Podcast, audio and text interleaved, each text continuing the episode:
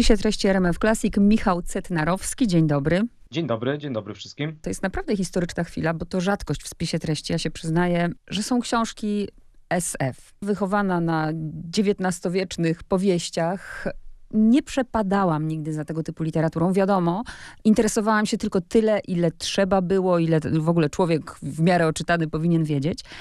I przyznaję się panu, że zachęciła mnie niesamowicie Magdalena Salik, po której książkę sięgnęłam i nagle zobaczyłam, że idziemy w stronę taką, która mnie interesuje. A jeśli to pojawia się w SF-ie, to mi się to bardzo podoba, mianowicie psychologia, obyczajowość. Yy, I dlatego tym tropem znalazł się pan w spisie treści. Dziękuję, miło mi to słyszeć. E, e, zwłaszcza, że rekomendacja Magdy tutaj, której książkę też, też bardzo lubię i, i wszystkim polecam, e, no jest dużą nobilitacją. Powiem Pani dla, dla uspokojenia, że tak powiem ducha, że taka klasyczna science fiction to jest w zasadzie literatura bardzo mocno zakorzeniona w tych realizmach XIX-wiecznych, paradoksalnie, nie? ale w tej tradycji takiej powieści realistycznej, epickiej, rozciągniętej, znaczy, w której opisujemy nie tylko bohaterów, ale też cały świat, który e, ich otacza. I, I, ta klasyczna science fiction e, też ma takie ambicje, tylko że świat, który e, opisuje, nie istnieje. Więc jakby uspokajam, można czytać. Woli to oczywiście zależy już od realizacji, czy wejdzie lepiej czy gorzej, ale, ale korzenie gdzieś y, są tutaj wspólne. Nie będę nawet się stawiać w pozycji osoby, która się zna, bo się nie znam, ale mam taką misję małą, podobnie jak robię to z poezją na antenie RMF Classic, gdzie poeci oczywiście twierdzą, że poezja jest y, w ogóle w fazie odrodzenia. No tak, ale mówią to ludzie, którzy żyją w takiej bańce. Kiedy ja pytam słuchaczy, czy chcecie więcej poezji, mówią nie. Tak samo mówi się o literaturze SF, że ona ma się bardzo dobrze, ale też podejrzewam, że mówimy o, o konkretnej, prawda, grupie ludzi. Najpierw pytanie ogólne. Dlaczego tak naprawdę ludzie się nie tyle, no trochę boją w sumie, trochę się boją SF-u. Wie pani co, no właśnie najpierw chciałem od razu skontrować, żeby nie stawiać tej, tej science fiction e, w roli tak, jakiejś wy, wy, literatury wyjątkowej, nie? To znaczy czegoś, e, po co sięgamy, e, znaczy po inne książki sięgamy po prostu, a po literaturę SF sięgamy z jakimś innym nastawieniem, więc chciałbym tutaj jakby rozwiać tą, tą, e, nie wiem czy wątpliwość, czy obawę. Pewnie można czytać, e, mam nadzieję, że można czytać e, każdy typ, typ literatury z podobnym nastawieniem, ale rzeczywiście jest coś takiego, że środowisko czy czytelnicy fanów fantastyki, a już science fiction zwłaszcza, nie? bo to jest jakby pod, pod, podzbiór mhm. ogólnie rozumianej fantastyki, rzeczywiście gdzieś tutaj są wyróżniani i to są z jednej strony wyróżniani zewnętrznie, to znaczy ludzie, którzy, i tu mówię w cudzysłowie, nie czytają science fiction, ale, ale są tacy, bo sami, sama pani tutaj mówi, że e, taki stan ducha, że tak powiem, przyświecał jej przynajmniej do tej pory. Mam nadzieję, że to się, że to się może zmieni. Więc z jednej strony są wyróżniani z zewnątrz jako osobny pozbiór, a z drugiej przecież sami też definiują się jako fani fantastyki, nie? nie tylko fantastyki, nie tylko czytają fantastykę, nie tylko czytają science fiction, ale ta tożsamość nie jest im obca, więc, więc oczywiście e, istnieje coś takiego, że ta, że ta science fiction stoi gdzieś z boku głównego nurtu literatury. I nie mówię tego oceniająco, tylko po prostu, żeby stwierdzić fakt, że rzeczywiście wielu wytrawnych czytelników e, słysząc science fiction krzywi się i, i w zasadzie nawet nie bardzo potrafi powiedzieć czemu. zastanawiając się wielokrotnie na tym i sami gdzieś tam w swoich tekstach publicystycznych y, i z kolegami, koleżankami po piórze, rzeczywiście trudno udawać, że coś takiego nie istnieje. Wydaje mi się, że tym, co wyróżnia science fiction, jest pewien próg wejścia, który pewne kompetencje, nazwijmy to kulturowe, które trzeba mieć, żeby czerpać przyjemność z takiej literatury. I nie mówię tutaj o jakichś tam doktoratach e, z fizyki, nie? I, i tym podobnych, jakimś tak, takim zadzieraniu nosa, bo nie o to chodzi. Natomiast sprawa jest jakby prostsza, nie? ale też e, paradoksalnie bardziej skomplikowana. Chodzi o to, że literaturę science fiction piszą i czytają fani literatury science fiction. Nie tylko, ale też. I oni często w swoich tekstach odnoszą się do innych tekstów, które już były, do opowiadań, do powieści, do klasyki gatunku i wchodząc jakby w to środowisko, nagle okazuje się, że musimy nadrobić, że powinniśmy nadrobić, chcąc czerpać frajdę z tego typu literatury, pewną historię tego typu pisania, która była do tej pory. Wiadomo, że nie całą, wiadomo, że nie wszystkie, nie? Książki trzeba przeczytać, ale jakiś kanon fajnie byłoby mieć z tyłu głowy, żeby wiedzieć, co do tego dodają jak się do tego ustosunkowują e, autorzy nowi. I jeśli z literaturą, tą nazwijmy to bezprzymiotnikową, coś takiego dzieje się w szkole, nie? czy w toku studiów, nie tylko filologicznych, my nabieramy tych kompetencji po prostu żyjąc w danej kulturze, to, liter, to z literaturą e, science fiction trzeba jakby świadomie wykonać ten krok. Nie? Trzeba świadomie wej, wejść w tą w ten nurt e, literatury, poznać go i, i kiedy go poznamy, no to już jakby mamy te same kompetencje, co przy każdej innej e, literaturze, o której możemy tutaj mówić, kryminałach, romansach, literaturze obyczajowej, psychologicznej i tak dalej.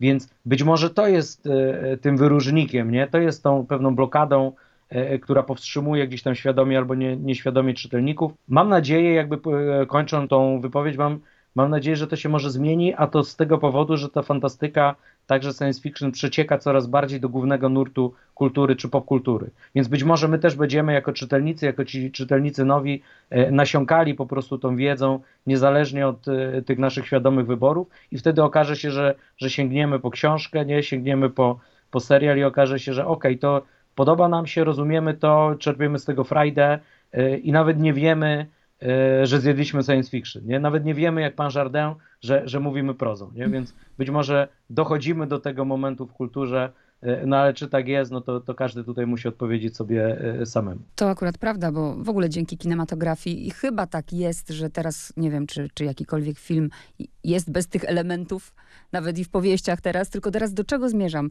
Nawet ostatnio rozmawiałam z, z kobietą, która zajmuje się książkami, tutaj nie będę podawać nazwiska, bardzo, bardzo oczytaną, która właśnie też użyła takiego sformułowania wszystko, każda literatura, ale nie SF, nie? I też mnie to właśnie zastanowiło, tak jak pan mówi, że te kompetencje, że jeżeli się nabędzie tych podstaw, to tak jak w matematyce, nie nauczysz się ułamków, nie pójdziesz dalej, prawda? No to nie umiesz czytać tych kontekstów. Ale wróćmy teraz do, do początku, do tego jakby pierwszego zderzenia w ogóle z SF e, czy z fantastyką. Co może ludzi blokować? To, że nie wiem, wolą zdecydowanie, dlaczego non-fiction jest takie popularne, bo, bo ludzie wolą po prostu wiedzieć, że coś, coś było. Wie pani, za, za, zamiast mówić czy zastanawiać się, co jest takiego, nazwijmy to przeszkadzającego, czy w cudzysłowie negatywnego w science fiction, to wolałbym się zastanowić, e, co jest pozytywnego, co może przyciągać do tej literatury. Science fiction opowiada o bohaterach i o świecie. I ta opowieść o świecie, jego cywilizacyjnym momencie, w którym się znajduje, jest równie istotna jak e, losy bohaterów. Więc e, dzięki te, oczywiście każda książka w jakiś sposób opowiada o świecie, w którym rozgrywa się dana historia. Niemniej te różne uchwyty science fiction, to znaczy, że z jednej strony możemy mówić o historii, o historii alternatywnej, o historii przyszłości, Y, o historii teraźniejszości, ale przeważonej w jakiś sposób o ten czynnik fantastyczny, pozwalają popatrzeć na tą naszą współczesność y, pod odpowiednimi kątami. Więc to jest wartość dla mnie dodana, która, która sprawia, że ta literatura gdzieś tam ma jakiś dodatkowych, dostarcza dodatkowych wrażeń, dodatkowe punkty, y, gdzieś tutaj na tej skali atrakcyjności czytelniczej, zamiast jakichś minusów, nie? Które, które gdzieś tam mogłyby się pojawić. Druga sprawa, to jest zwłaszcza do, do pewnego czasu, dzięki temu, że ta science fiction była na marginesie literatury, czy kultury, czy, czy też w jakiś sposób popkultury, twórcy pozwalali tam sobie na więcej. Nie? Jak na każdych peryferiach, znaczy wedle tej teorii, w której mamy imperium i to polityczne, historyczne, ale też kulturowe i jego peryferia. I na tych peryferiach, tak jak mówię tutaj obrazowo, ale nie dlatego, żeby tą analogię ciągnąć e, jeden do jednego, ale tak jak powiedzmy, nie wiem, w antycznej Jerozolimie, tak, działy się jakieś rzeczy nietypowe, które potem to, to imperium potrafiły e, zmieniać, tak samo na peryferiach kultury, w tym ogródku popkultury, ogródku fantastyki, ogródku science fiction, mogły dziać się rzeczy, czy mam nadzieję cały czas mogą, które gdzieś wykraczają poza te największe oczywistości tak zwanego mainstreamu.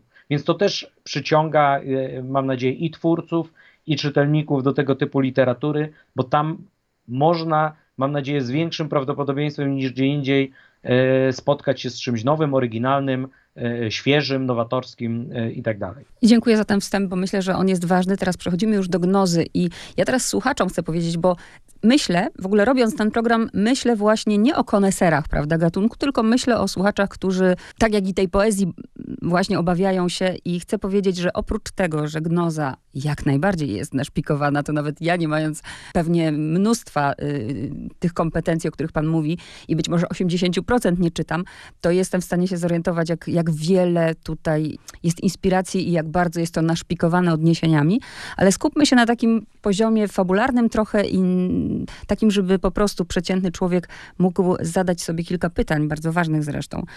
Powieść. Y, zaczyna pan ją, bo to łatwo sobie policzyć. Akcja toczy się w, w 2058.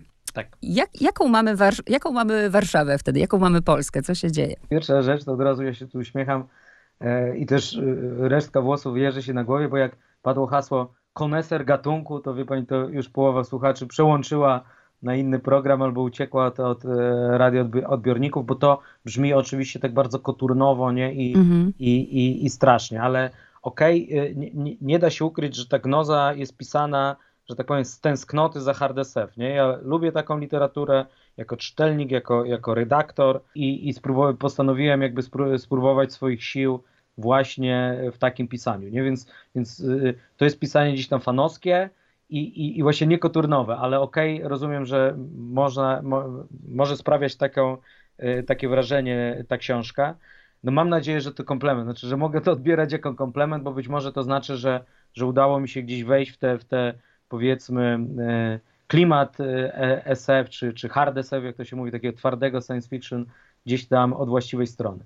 No i teraz jakby przechodząc już do samej książki, to Warszawa, połowa XXI wieku, miasto czy świat, Europa, ta cywilizacja zachodnia opanowana przez technologię e, augmented reality, nie? czyli rozwiniętej rzeczywistości, w której mamy możliwość życia E, w jednym momencie tu i teraz, w materii, nie? Ja to, ja to mhm. opisuję jakby w książce, czy książka nazywa to w glinie, nie? Tak. Tak jakby po, posługując się tym rodzajem skrótu e, myślowego i w dowolnym świecie, do którego mamy dostęp, nie? Bo te, te, te światy na poły wirtualne, one też istnieją, jakieś tam wirtualne światy tej e, powieści, natomiast jakby takim mainstreamem, defaultem, podstawą to są te światy rozszerzonej E, rzeczywistości. I dzięki temu jakby zabiegowi e, mam nadzieję, że udało mi się uzyskać z jednej strony to takie bardzo mocne rozmycie kwantowej jednostki, znaczy ponieważ bohaterka i każdy z bohaterów, bohaterek tak naprawdę w jednym momencie żyje w wielu światach, może żyć w wielu światach. Wydaje mi się, że to coś nam mówi nie? o człowieku,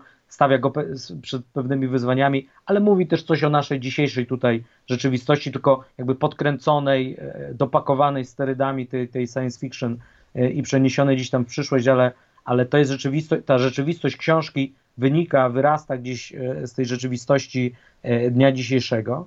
A z drugiej strony, i to, to jakby było dla mnie równie istotne, może istotniejsze, to jest rozwinięcie tych wysokich konceptów, które tutaj kryją się E, w głębokich piwnicach, że tak powiem, tej, tej powieści, tego świata, to znaczy e, całej metafory gnozy, nie? Mhm. tego gnostycyzmu, tego, tego e, przeniesienia tych antycznych i średniowiecznych koncepcji religijnych na płaszczyznę współczesnej fizyki. Nie? Bo ja jakby nie próbuję tego rozgrywać językiem teologii, tylko językiem fizyki i gnoza tłumaczona w ten sposób to jest opowieść o świecie, w którym E, istnieje i trwa nieustająca walka między ciałem i materią, a więc przechodząc już do, do problematyki samej bohaterki Matyldy, nie? znaczy między jej gliną, jej tu i teraz i tymi wirtualnymi, na poły wirtualnymi światami, w których ona może przebywać duchem. Nie? Mhm. Więc ten świat odpowiada w jakiś sposób, miał odpowiadać tej metaforze gnostyckiej, jakby twardej, historycznej e, opowieści o, o, o starciu E, ducha z, z materią, tylko przeniesionemu czy opowiedzianemu za pomocą języka nowych technologii. Skupmy się jeszcze trochę na, na, tych rzeczach takich tu i teraz.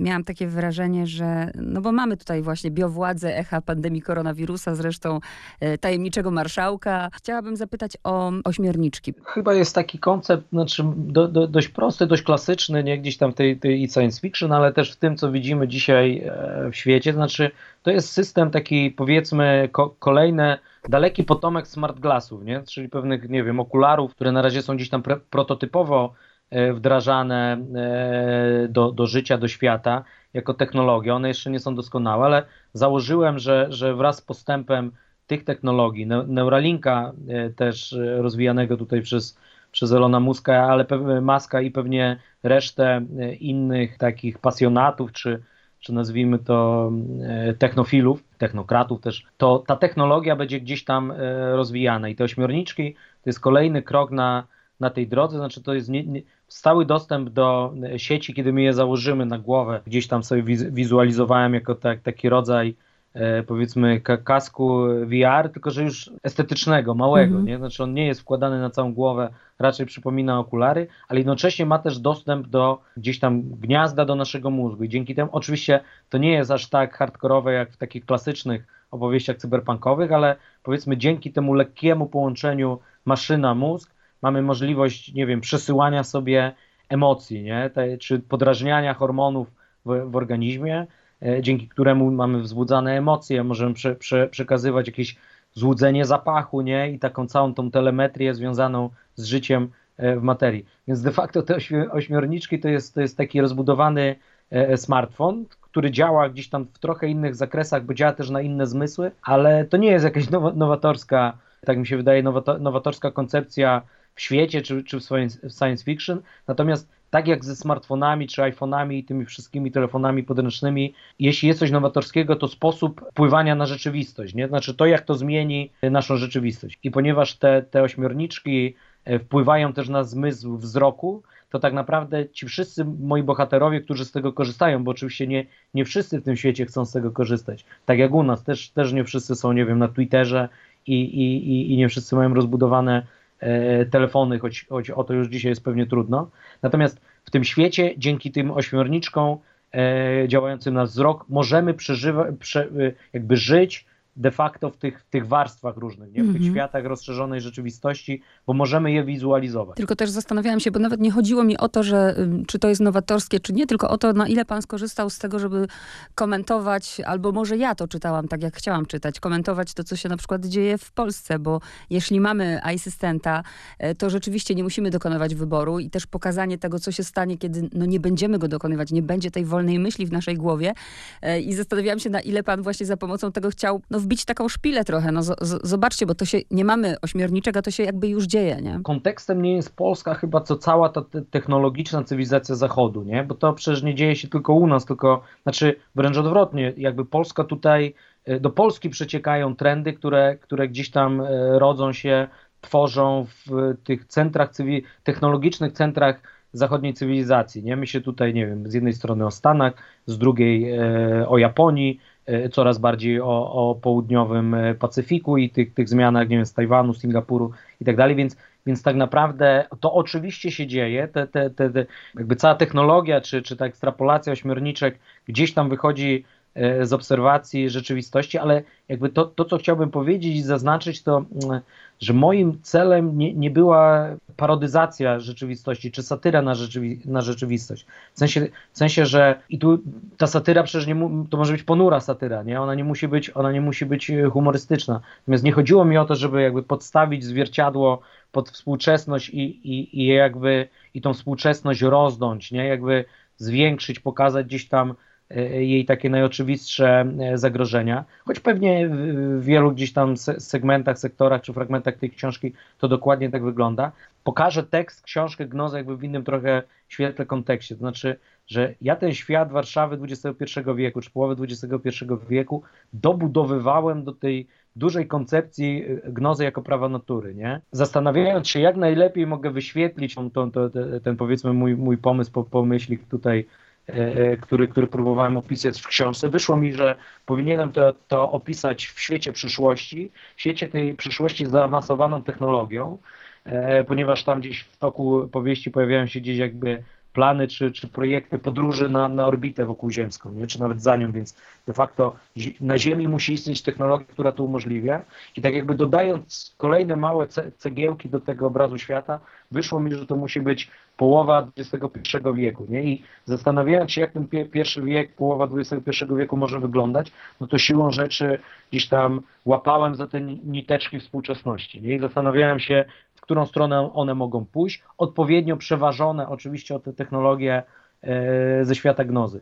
bo to przecież nie jest powiedziane, że nawet jeśli smart glassy są już dzisiaj na warsztacie tych, tych, tych, tych technologów czy marketingowców od przyszłości i, i są prowadzone prace nad Neuralinkiem, to nie jest powiedziane, że ta ścieżka rozwoju cywilizacyjnego zostanie utrzymana. Co więcej, dzisiaj jakby w erze pandemii, to się wydaje mniej prawdopodobne niż jak ja zaczynałem pisać, czy myśleć o gnozie. Ja zaczynałem pisać przed pandemią w zasadzie w zasadzie na, w pierwszej połowie 2019 roku czy 20, w pierwszej połowie 2020 roku skończyłem książkę, czyli de facto przed pandemią. Pandemia się rozpędzała, tak, pandemia się rozpędzała, a, a, a książka już opowiadała świat po pandemii. To też był jakiś rodzaj e, e, ryzyka, ale z drugiej strony cieszę się, nie? Znaczy w sensie to mi pozwoliło uciec, nie gdzieś tam uciec w bok od takich najoczywistszych komentarzy współczesnych. I nie mam jakby złudzeń, że czytelnicy będą to czytali już z perspektywy 2021, nie jakby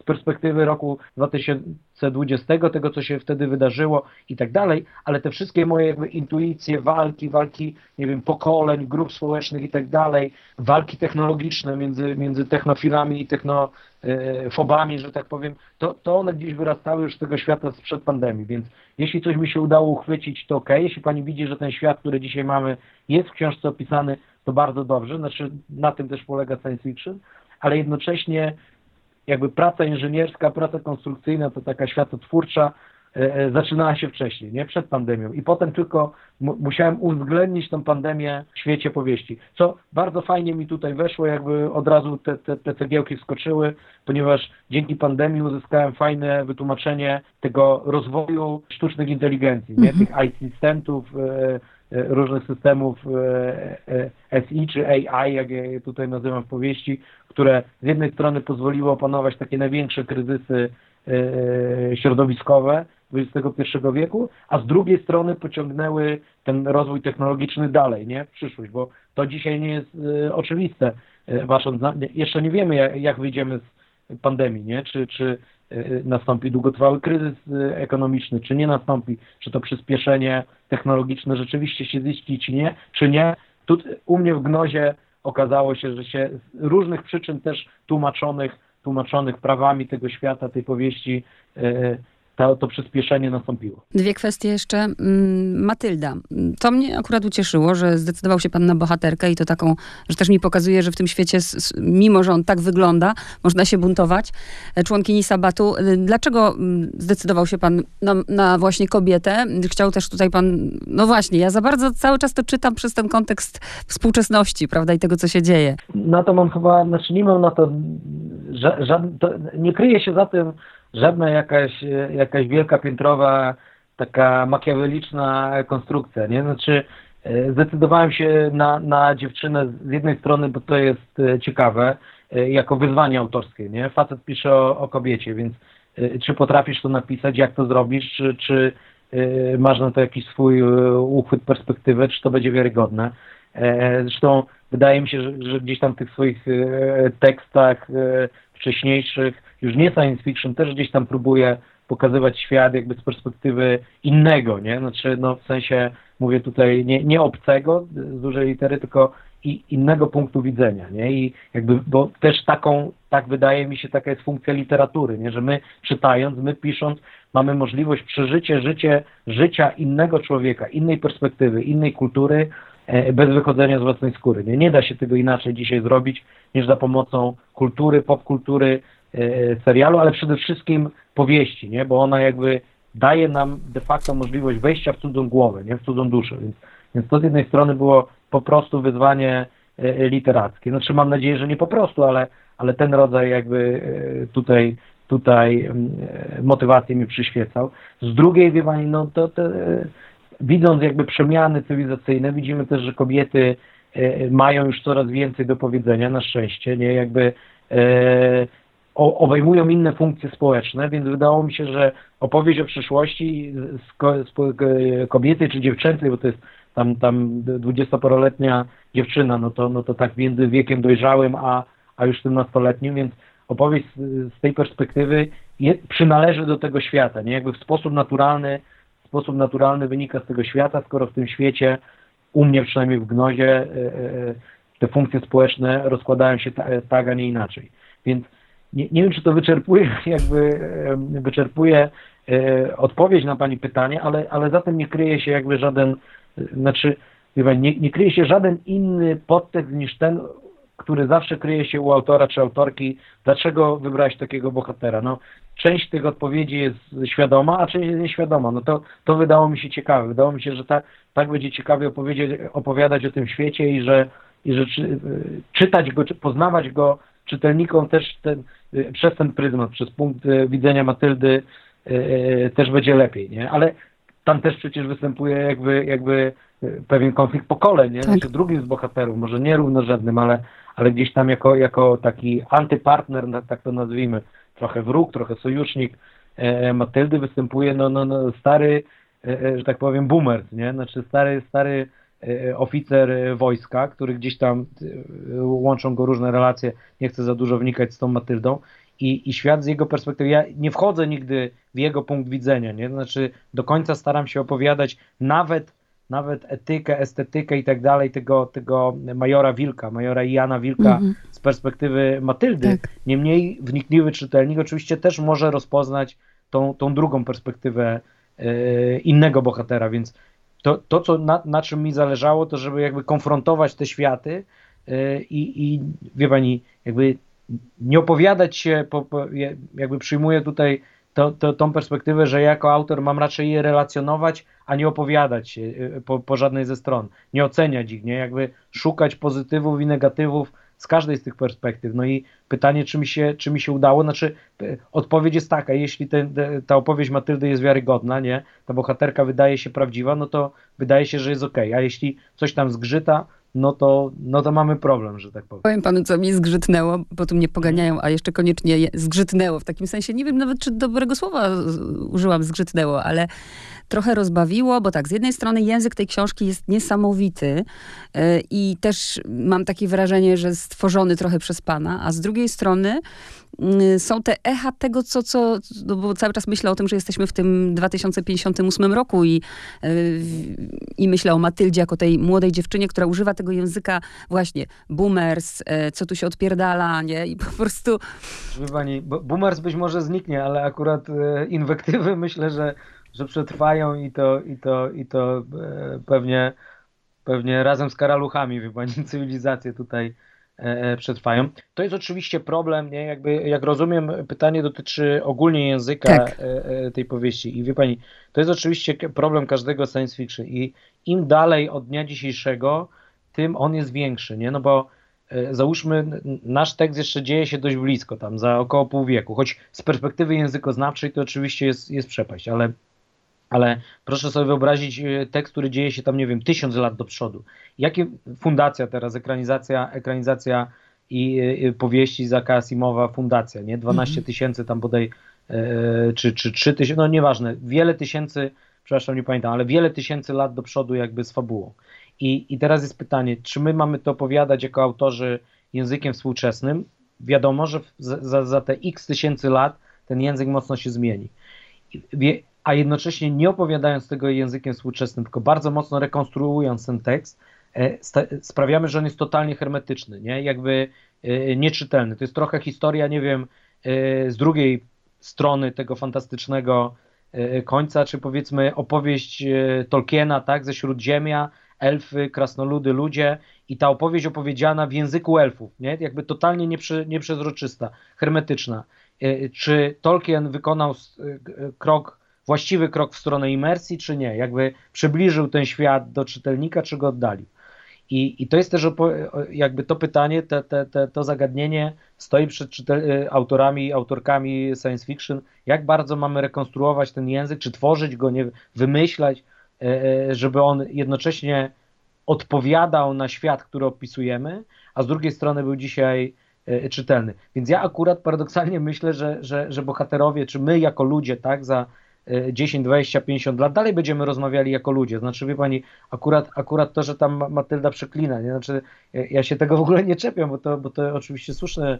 e, e, nie chodziło mi o to, że- bo to dzisiaj, tak. to co tu się odpierdala, to w sumie jest od niedawna. Nie chodzi o samo przekleństwo, tylko o konstrukcję. Rozumie tak, pan, pewnie nie? Jakieś, tak, pewnie jakieś idiomy, no pewnie te idiomy, ich znaczenie gdzieś tam gdzieś tam zniknie pierwsze, ja dlatego staram się nie, nawet ci boomersi to są gdzieś użyci tutaj, zastanawiałem się jak to może funkcjonować za x lat, no może nie 50, nie, ale, ale za, za, za 5-10, one, przecież te wszystkie nasze idiomy, o których my tutaj teraz rozmawiamy, one, memy, nie, one też ewoluują, więc ja jakby tam zadawałem sobie pytanie, w którą stronę może to ewoluować i, i nie, nie mówię, że mi się udało to jakby e, wymyślić. Na pewno nie za 50 lat, nie? To jest raczej jakaś symulacja tej ewolucji języka niż stuprocentowe, nie? Jakby przełożenie jeden do jednego, że to na pewno musi tak wyglądać, nie?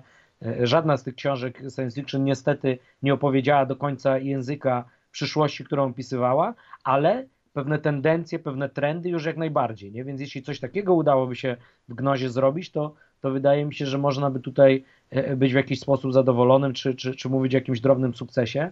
E, natomiast ja, ja uciekałem, nie? Jakby jeśli słyszy Pani echa współczesności, to z jednej strony to, to niedobrze, nie? No bo ja jakby uciekałem od tej rzeczywistości, a poza tym, tak jak mówię, no pisałem to jeszcze już dwa lata temu, nie? Więc, więc te najnowsze te najnowsze memy, nie, czy, czy, czy hasła, to one przeciekły, że tak powiem, podświadomie, nie, nie, nie, mhm. nie intuicyjnie, być może wyprzedzając trochę to, co się, to, to wyznaczyło, że to wyznaczyło, że gdzieś tam uchwyciłem właściwą tą tonację zmian kulturowych, ale jednocześnie, znaczy to mogę mieć tą drobną satysfakcję, ale co z tego, jak czytelnik czyta książkę, to jest oczywiste, nie, jakby już tak. E, z dzisiejszej perspektywy, więc, więc on nie widzi, który zabieg został wprowadzony na, na E, którym etapie. Pocieszę panią czy, czy, czy wszystkich czytelników, bo jeśli by się tak zdarzyło, że tą gnozę będzie ktoś czytał za rok czy za dwa, nie, powiedzmy, to on już nie będzie pamiętał tych dzisiejszych, że tak powiem, starć memetycznych tak. i ten język może się okazać wtedy świeższy niż dzisiaj. Znaczy, rozumie pani? Ja rozumiem, że, oczywiście. Że ta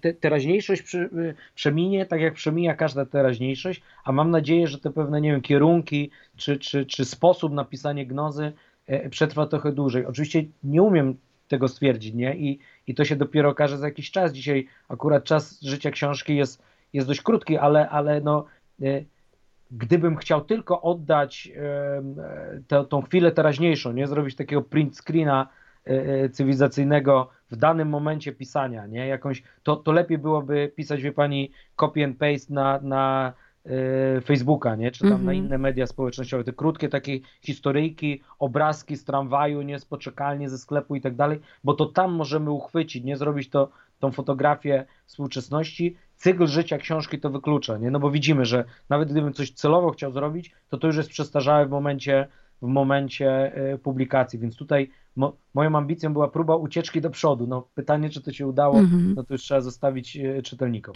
No i na koniec pytanie o film, który zresztą zmienił moje myślenie w ogóle i, i, to jest chyba jeden z filmów, który tak naprawdę obejrzałam kilka razy. Mam na myśli Interstellar. I nie wiem dlaczego, może i, może i błędnie, ale mam takie uczucie, że to też była dla pana inspiracja w, tym, w tej książce właśnie. Wie pani co, nie, nie myślałem o Interstellarze tak, że tak powiem, jeden do jednego, ale jak pani teraz mówi, no to oczywiście tam też jest, e, też mamy przyszłość, też mamy, też mamy jakieś kryzysy przyszłości, też mamy wyprawę, nie, jakby bohaterowie muszą wyprawić się w najdalsze zakątki tutaj Układu Słonecznego, czy nawet, nawet w Interstellarze dalej, żeby, żeby rozwiązać e, problemy z, teraźniejszości.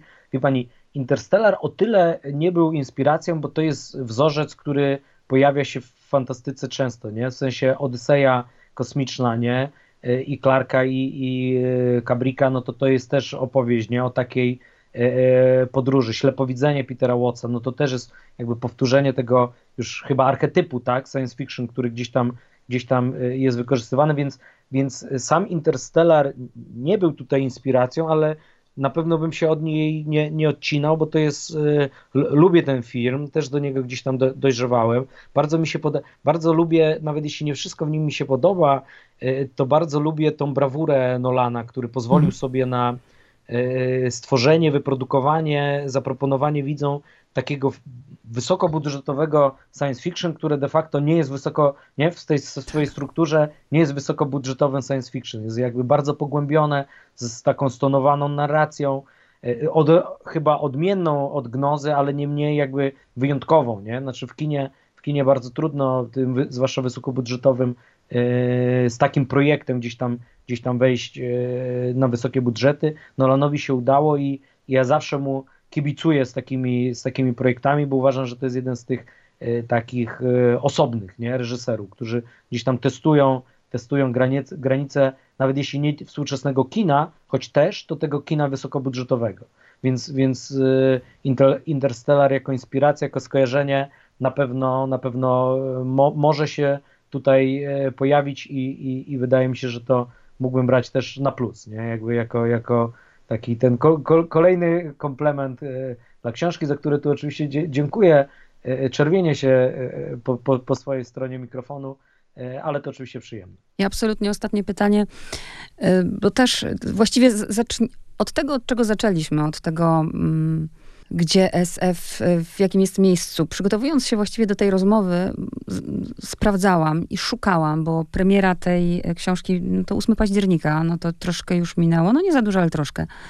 I się zastanawiam, dlaczego jest tak mało, a właściwie bardzo mało znalazłam recenzji, bardzo mało znalazłam wywiadów e, i zastanawiam się, czy pan jest w tym procesie wywiadów dopiero, czy właśnie, czy, czy jednak trudno się z tym przebić? Pewnie trudno, znaczy w sensie takim, że nie, nie narzekam od tej strony, nie, nie, to jakby nie dlatego też pisałem tą, tą książkę, żeby tutaj dziś trafiać, wie pani, na, na, na, do telewizji śniadaniowej i, i a zresztą, ale to nawet nie jest kwestia jakby mojej osobistej historii, tylko też widzimy innych autorów science fiction, e, ostatnio Michał Protasiuk, e, Anatomia Pęknięcia, Magda Salik, Płomień. E, no o płomieniu było kilka... naprawdę szeroko w mediach i to różnych. Ale to nie? super, to dobrze, to znaczy, że, to znaczy, że nie jest tak najgorzej, nie? Wie pani, to może być kwestia jednostkowa, znaczy jeśli było szeroko o innych książkach, a o, o tej jednej nie, no to nie jest najgorzej, to, to, to znaczy, że to znaczy, że ten jedno wahnięcie nie, jakby statystyczne E, nie potwierdza tezy o tym, że science fiction jest jakoś tam e, e, krucho. Druga strona medalu jest taka, że tych autorów, autorek ostatnio tekstów, książek pojawiło się sporo, zwłaszcza, zwłaszcza w tym roku. Anna Nieznaj, Marta Sobiecka, no, Magdalena Salik, le, lecę tutaj z głowy, więc nie wszystkich wymieniam, i, i, i ale nadrobię to, bo też ostatnio popełniłem taki długi artykuł do pisma, nie? Do, magazyna, mhm. do magazynu Pismo. I on bodaj w listopadowym, jeśli nic tutaj się nie zmieni, e, powinien pojawić się w listopadowym numerze i tam właśnie zastanawiam się nad stanem dzisiejszej science fiction i, i tamte auto, e, ci autorzy, autorki, mam nadzieję, są odpowiednio wyeksponowani. I jakby moja odpowiedź, którą daję w tamtym artykule, ale też tutaj jakby ją streszczam, jest, jest też jakby taka dwuznaczna, w sensie kwantowa, nie kwantowo rozmyta, że z jednej strony to, to, to science fiction nie jest naszym mainstreamem. To znaczy, tak na poziomie scenografii, nie, fantastyka wygrała bujo popkulturę. Także ta fantastyka kosmiczna, nie futurystyczna i tak dalej, bo moglibyśmy wymienić e, e, z miejsca jakby 10, 20 e, x nie, tytułów, które odwołują się do, do, do tego rodzaju fantastyki czy science fiction, już mówiąc konkretnie, E, są popularne, powstają na naj, najpopularniejszych serwisach VOD i tak dalej. Mówię tutaj o, o, serialach, gry komputerowe to osobny temat, też bardzo, bardzo jakby w ty, zanurzony w tych treściach, czy scenografiach, ale z drugiej strony jest to, co, co tworzy science fiction, powiedzmy, literaturą unikalną, nie? w sensie ta dyskusja wysokich idei, nie? Konceptów science fiction jako właśnie E, literatura abstraktów pewnych, które dzięki tej, tym, tym tekstom, te, tym pewnym rozwiązaniom literackim możemy dyskutować i to już tak łatwo nie przekłada się na język wizualny, nie? na język filmu i tej dzisiejszej najbardziej popularnej popkultury. Więc pytanie o to, e, czy science fiction znajduje się w kryzysie, to jest pytanie, czy książka, nie, jako nośnik pewnych abstrakcyjnych treści też nie znajduje się w kryzysie, bo bo, I to jest oczywiście pytanie otwarte, szerokie. Ja tutaj się odwołuję gdzieś tam do koncepcji Jacka Dukaja z eseju e, e, po piśmie i, i ja je tutaj tylko stawiam, jakby, jakby nie, nie, nie rozstrzygam. E, pewnie odwołuję do tekstu, a najchętniej to do, do tego całego eseju Jacka Dukaja po piśmie, żeby każdy mógł tutaj sobie ze słuchaczy, słuchaczek wyrobić własne zdanie, przemyśleć jakby temat. Ale nawet jakby upraszczając y, historię, powiedzmy, że ok, science fiction gdzieś tam znajduje się w jakimś y, y, kryzysie, no to od razu można odwrócić tą perspektywę. Znaczy, z pierwszy, pierwsza sprawa, czy nie jest tak, że zawsze znajdowało się w jakimś kryzysie?